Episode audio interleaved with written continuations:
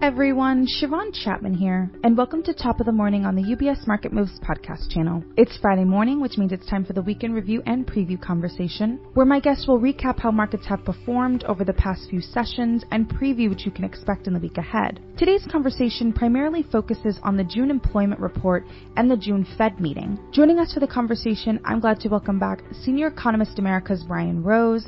Brian, welcome. We're happy to have you. Thanks, Yvonne. Good morning, everyone. Good morning, Brian. So let's get started. We received the June employment report earlier this morning. How did the data measure up to your expectations, and how would you characterize the health of the U.S. labor market? So overall, the report was uh, solid, but not quite as strong as we've been used to uh, recently. Uh, so the headline uh, non-farm payroll figure up by 209,000 uh, but if you look at some of the details, uh, private sector payrolls were only 149,000. The other 60 were government jobs. And also revisions uh, took away 110,000 payrolls over the previous two months. So, you know, you factor that in and uh, actually slightly less than consensus for a change. Uh, but you did have other good news like the unemployment rate ticking down to 3.6 percent and average hourly earnings were up four-tenths month-over-month, so a little bit stronger than uh, than the previous month. Uh, labor force participation rate was unchanged. So again, overall, pretty pretty solid uh, result. What we've seen recently is that job growth in leisure and hospitality has slowed. So it was a 21,000 in June, three months in a row at this kind of level.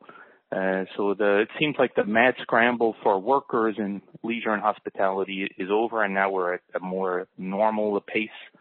Uh, where we did see strength is in healthcare, up 65,000. So we're seeing every month, you know, really, really rapid growth in, in healthcare employment. Now, I should also mention here that uh, earlier in the week we had the JOLTS job openings. Uh, those came down to 9.8 million in May. Uh, they were at uh, 10.3 in uh, April and continuing to trend downward over time, but this is still very high level.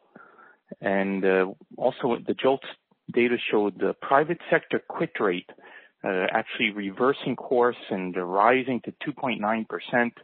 This is a very high number. We never saw a number like this before the the pandemic, and uh, it's significant because a high quit rate is associated with rapid wage growth and also adds to the sense of uh, shortages among businesses. So, you know, overall, uh, a little bit of a mixed uh, mixed data regarding labor market, but um, you know, it is it is quite strong. Overall, the labor market is very healthy. What were some other notable macro data releases from this week? Uh, so, one of the other highlights this week was the ISM services PMI. Uh, so for the people who aren't familiar with it, this gives you a very timely snapshot of current conditions and uh, services is, is uh, almost 90% of the economy. So this is, in my view, very timely and useful data. And it surprised to the upside, came in at 53.9 in June. That's up from only 50.3 in May, where 50 is is neutral. So a lot more room between neutral and the reading uh, this time. And uh, if you look at the, comments, uh, you know they're they're pretty good, uh, suggesting that uh, the you know, some of the supply chain bottlenecks have been resolved, and this is making it a bit easier for businesses. We also saw new orders rising, and the prices paid, which is, you know, a measure of inflation, that fell to the lowest since March 2020. In other words, the lowest since the start of this uh, recovery. On the manufacturing side, the PMI uh, fell to 46, and uh, you know it's been below 50 for the last several months.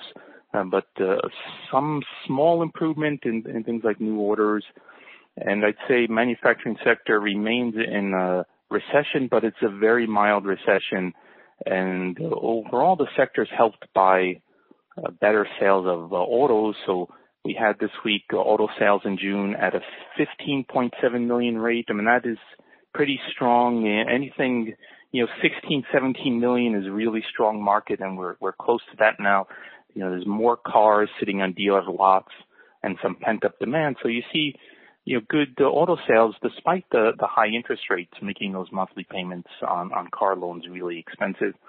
And uh, I'll say, you know, as a summary, the uh, Atlanta Fed's GDPNow tracking estimate for for growth in the second quarter is up to 2.1 percent, and that is actually a little bit above the the economy's trend growth rate. And you know, that gives you an idea that the economy overall is doing well, and um, you know, we we've seen some overall we've seen surprises mostly to the upside recently. So, Brian, we did receive the meeting minutes of the June Fed meeting on Wednesday. Are there any notable takeaways that you would like to share with our listeners? Well, it's actually pretty rare these days for anything too interesting to come out of the minutes because the Fed is much more transparent than it used to be.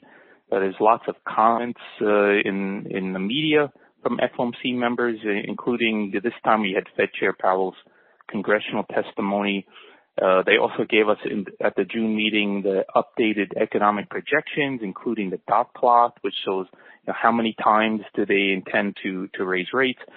So, and I think the minutes really confirmed the consensus going into that meeting, which is uh, that the there was quite a lot of support for raising rates, but the Fed leadership wanted to skip a hike in June, give themselves a little bit more time to see uh, how the data comes in and basically slowing the pace of hikes. Um, but the you know, strong indication was that they do intend to raise rates uh, further. And uh, you know, given what we've seen as uh, the data that I just mentioned, you know, the economy growing around trend and uh, you know very solid uh, labor labor market data, the Fed wants to see, see things soften a little bit further. So uh, I think you know, given what's happened this week, very likely that the Fed will raise rates uh, later in uh, in the month. You know, they they things are going in the right direction, uh, actually looking good for uh, possibly achieving a soft landing. But you know, uh, overall the economy is still a bit too strong, and they're probably going to raise rates again later in the month. So, looking ahead to next week, what should investors be mindful of? Uh, well, I think the, the the main focus for the markets will be the CPI data for June. Uh, so of course the Fed is very sensitive to to the inflation data.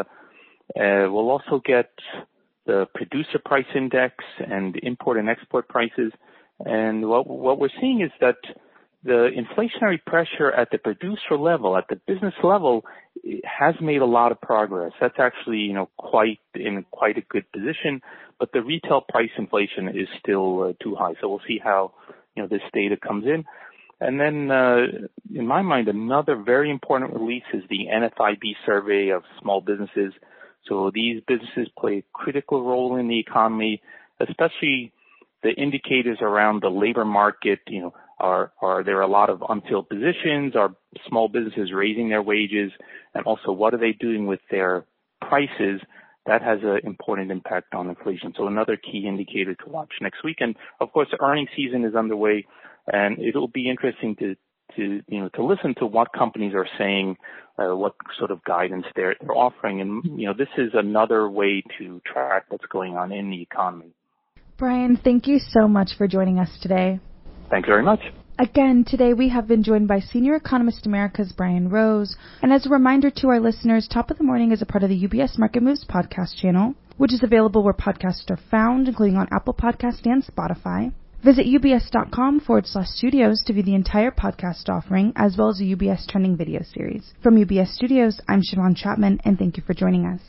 UBS Chief Investment Office's investment views are prepared and published by the global wealth management business of UBS AG or its affiliate, UBS. This material has no regard to the specific investment objectives, financial situation, or particular needs of any specific recipient and is published for informational purposes only. As a firm providing wealth management services to clients globally, UBS AG and its subsidiaries offer both investment advisory services and brokerage services. Investment advisory services and brokerage services are separate and distinct, differ in material ways, and are governed by different laws and separate arrangements. In the USA, UBS Financial Services Inc. is a subsidiary of UBS AG and a member of FINRA SIPC. For information, please visit our website at ubs.com forward slash working with us. For a full legal disclaimer applicable to the independent investment investment views produced by UBS, please visit our website at ubs.com forward slash CIO dash disclaimer.